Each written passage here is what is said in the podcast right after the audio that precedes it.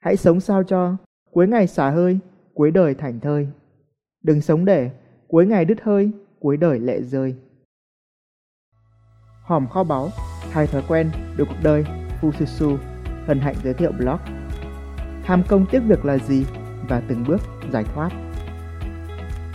Con người thật kỳ lạ, trong khi nhiều người tìm cách duy trì đam mê trong công việc đã đành, lại có những người nghiện công việc tới mức không thể rời xa. Làm việc chăm chỉ là tốt, nhưng có một ranh giới giữa làm việc hiệu quả và nghiện công việc. Vậy bản chất của nghiện công việc hay tham công tiếc việc là gì? Làm sao để bạn có thể tự giải thoát cho bản thân khi nghiện công việc? Thú thật với bạn, nếu xét trên các dấu hiệu nghiện công việc mà Fususu tổng hợp được sau khi đọc rất nhiều bài viết trong và ngoài nước về tham công tiếc việc, thì bản thân tôi cũng là một người nghiện công việc ở mức độ cao. Chính vì thế, blog này ra đời không chỉ là một lời nhắc nhở bản thân mà còn là một món quà giúp bạn dần xóa bỏ những thói quen tham công tiếc việc từ tận trong giấc ngủ. Nghiện công việc hay tham công tiếc việc là gì?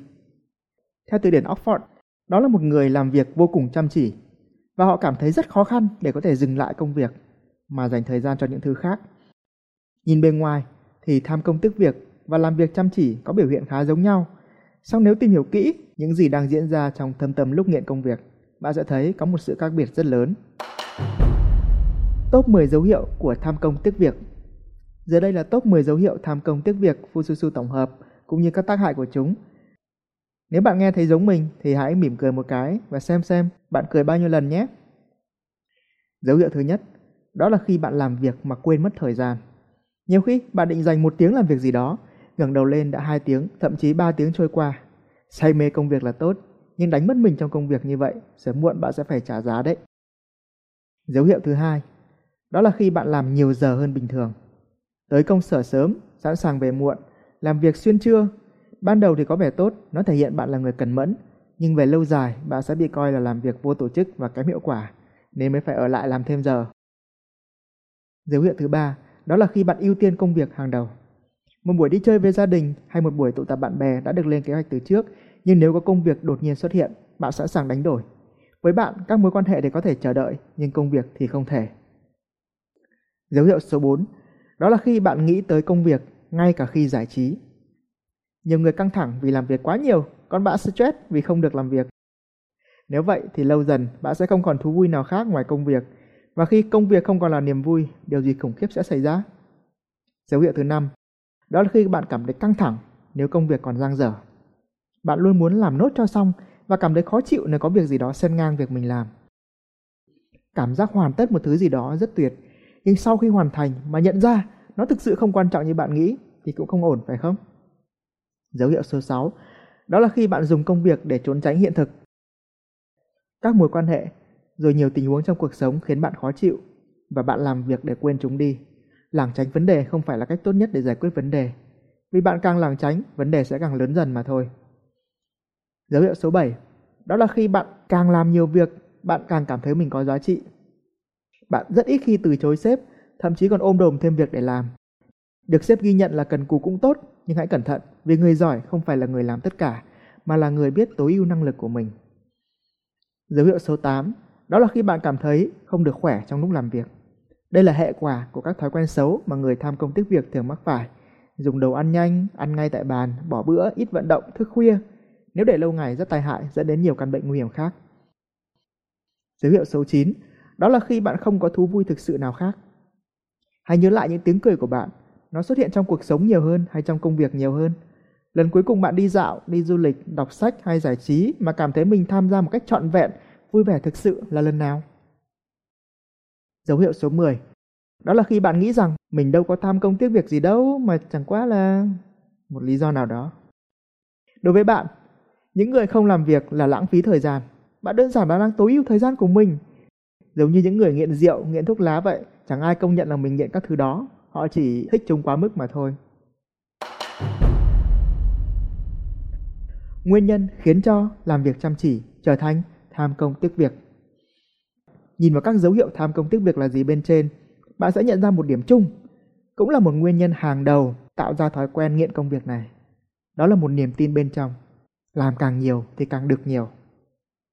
Phần thưởng có thể là tiền bạc, sự thăng tiến, sự ghi nhận, Từ đó khổ chủ có thể cải thiện mối quan hệ và nhiều thứ khác trong cuộc sống. Phần thưởng có thể là cảm giác hài lòng sau khi hoàn tất công việc. Phần thưởng cũng có thể là cảm giác thoải mái khi đắm chìm trong công việc và quên đi mọi cảm xúc khó chịu khác. Càng tập trung vào công việc, càng cảm thấy thoải mái. Sự thật, tất cả đều là những phần thưởng rất rủi ro. Thực tế nghiên cứu những người tham công tiếc việc cho thấy, kết quả cuối cùng ít khi được như họ nghĩ.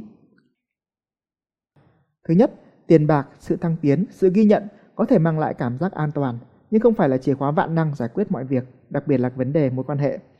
Thứ hai, đôi khi cứ nghĩ làm xong nốt chuyện này chuyện kia rồi mình sẽ thế này thế kia, nhưng rồi cuối cùng vòng xoáy công việc dường như không bao giờ chấm dứt. Thứ ba, cảm giác thoải mái khi tập trung vào công việc đem lại thật ra chỉ là tạm thời.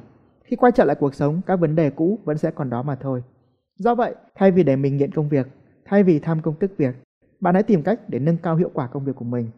Khi đã hiểu bản chất tham công tiếc việc, bạn hãy tìm hiểu cách để chuyển từ chiến thuật làm nhiều được nhiều sang làm ít được nhiều. Hãy nhớ, đôi khi bước chậm lại sẽ giúp bạn tìm ra cách nhanh hơn để tiến lên. Từng bước bỏ thói quen tham công tiếc việc là gì? Bảy thói quen giúp bạn trừ bỏ tham công tiếc việc. Giống như một thói quen xấu, trừ khi có các cú sốc tâm lý khiến người ta ngay lập tức từ bỏ nó mãi mãi, thì trong hầu hết các trường hợp bạn sẽ phải từ bỏ dần dần. Đây là một lộ trình tôi thiết kế từng bước từ đơn giản đến phức tạp, giúp bản thân từ bỏ thói quen tham công tiếc việc. Bạn cũng có thể thử áp dụng và chia sẻ kết quả xem sao. Thứ nhất, tập thói quen phút 59 tĩnh lặng. Nếu bạn đang có thói quen làm việc liên tục nhiều giờ, thì việc bỏ hẳn sẽ rất khó. Vậy sao không thử mỗi giờ, hãy dành ra một phút thư giãn thôi. Với tôi thì là cứ đến phút thứ 59, di động sẽ kêu bong lên một tiếng. Tôi ngồi thẳng lưng, hít thở, thư giãn, chỉ cần một phút mà thôi. Thứ hai, áp dụng Pomodoro để làm việc hiệu quả. Sau khi đã quen với những khoảng nghỉ một phút, bạn có thể nghiên cứu áp dụng Pomodoro, một phương pháp làm việc rất đơn giản và hiệu quả. Đặc biệt nếu bạn thích âm nhạc thì bạn có thể thử bộ clip nhạc sóng não Pomodoro do Fususu thiết kế ở trên blog.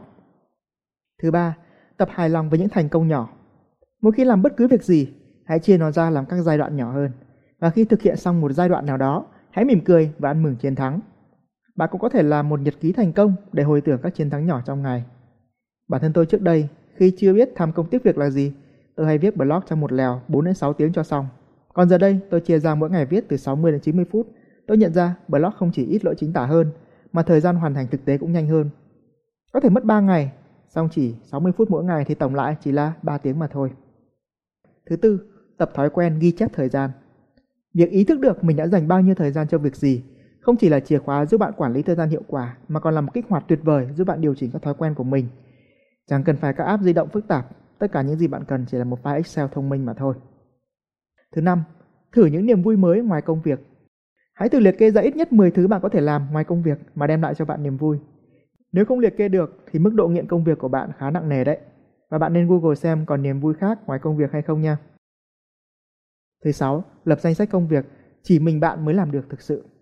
Đôi khi, tham công tiếc việc đến từ thói quen ôm đồm và nghĩ rằng chỉ mình mới có thể làm được.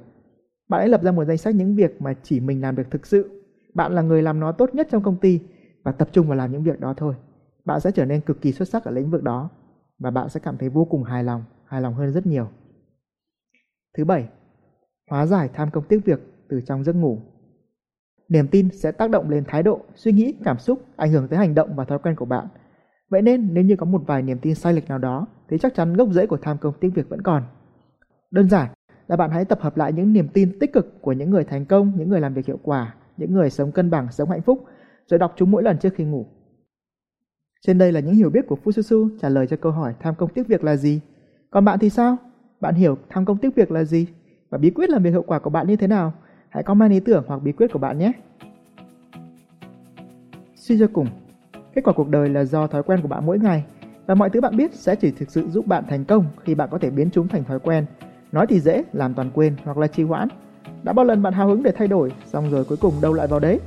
Sau hơn 10 năm vật lộn với việc thay đổi bản thân, hết thề lần này tới thốt lần khác mà không thay đổi. Cuối cùng tôi cũng tìm thấy câu trả lời. Đó là một sai lầm lớn mà tôi cũng như hầu hết mọi người đều mắc phải khi thay đổi bản thân. Tránh được nó, bạn sẽ thấy hành trình chinh phục bản thân dễ dàng hơn gấp đôi.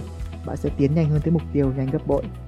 Thứ hai, thứ ba, thứ tư, thứ năm, thứ sáu, thứ bảy, chủ nhật, làm gì có thứ nào là thứ mai? Trước khi quá muộn, trước khi căn bệnh để mai làm tái phát, Hãy khám phá ngay sai lầm chết người này, từ đó vượt thoát trì hoãn, tạo dựng bất cứ thói quen nào bạn muốn hoặc xóa bỏ những thói quen đeo bám dai dẳng. Hãy Google từ khóa ba bí quyết thay đổi bản thân Fujitsu. bạn sẽ tìm thấy kho báu đấy. Mong tin tốt lành, Fujitsu Nguyễn Chu Nam Phương. Mọi thứ đều có thể, vấn đề là phương pháp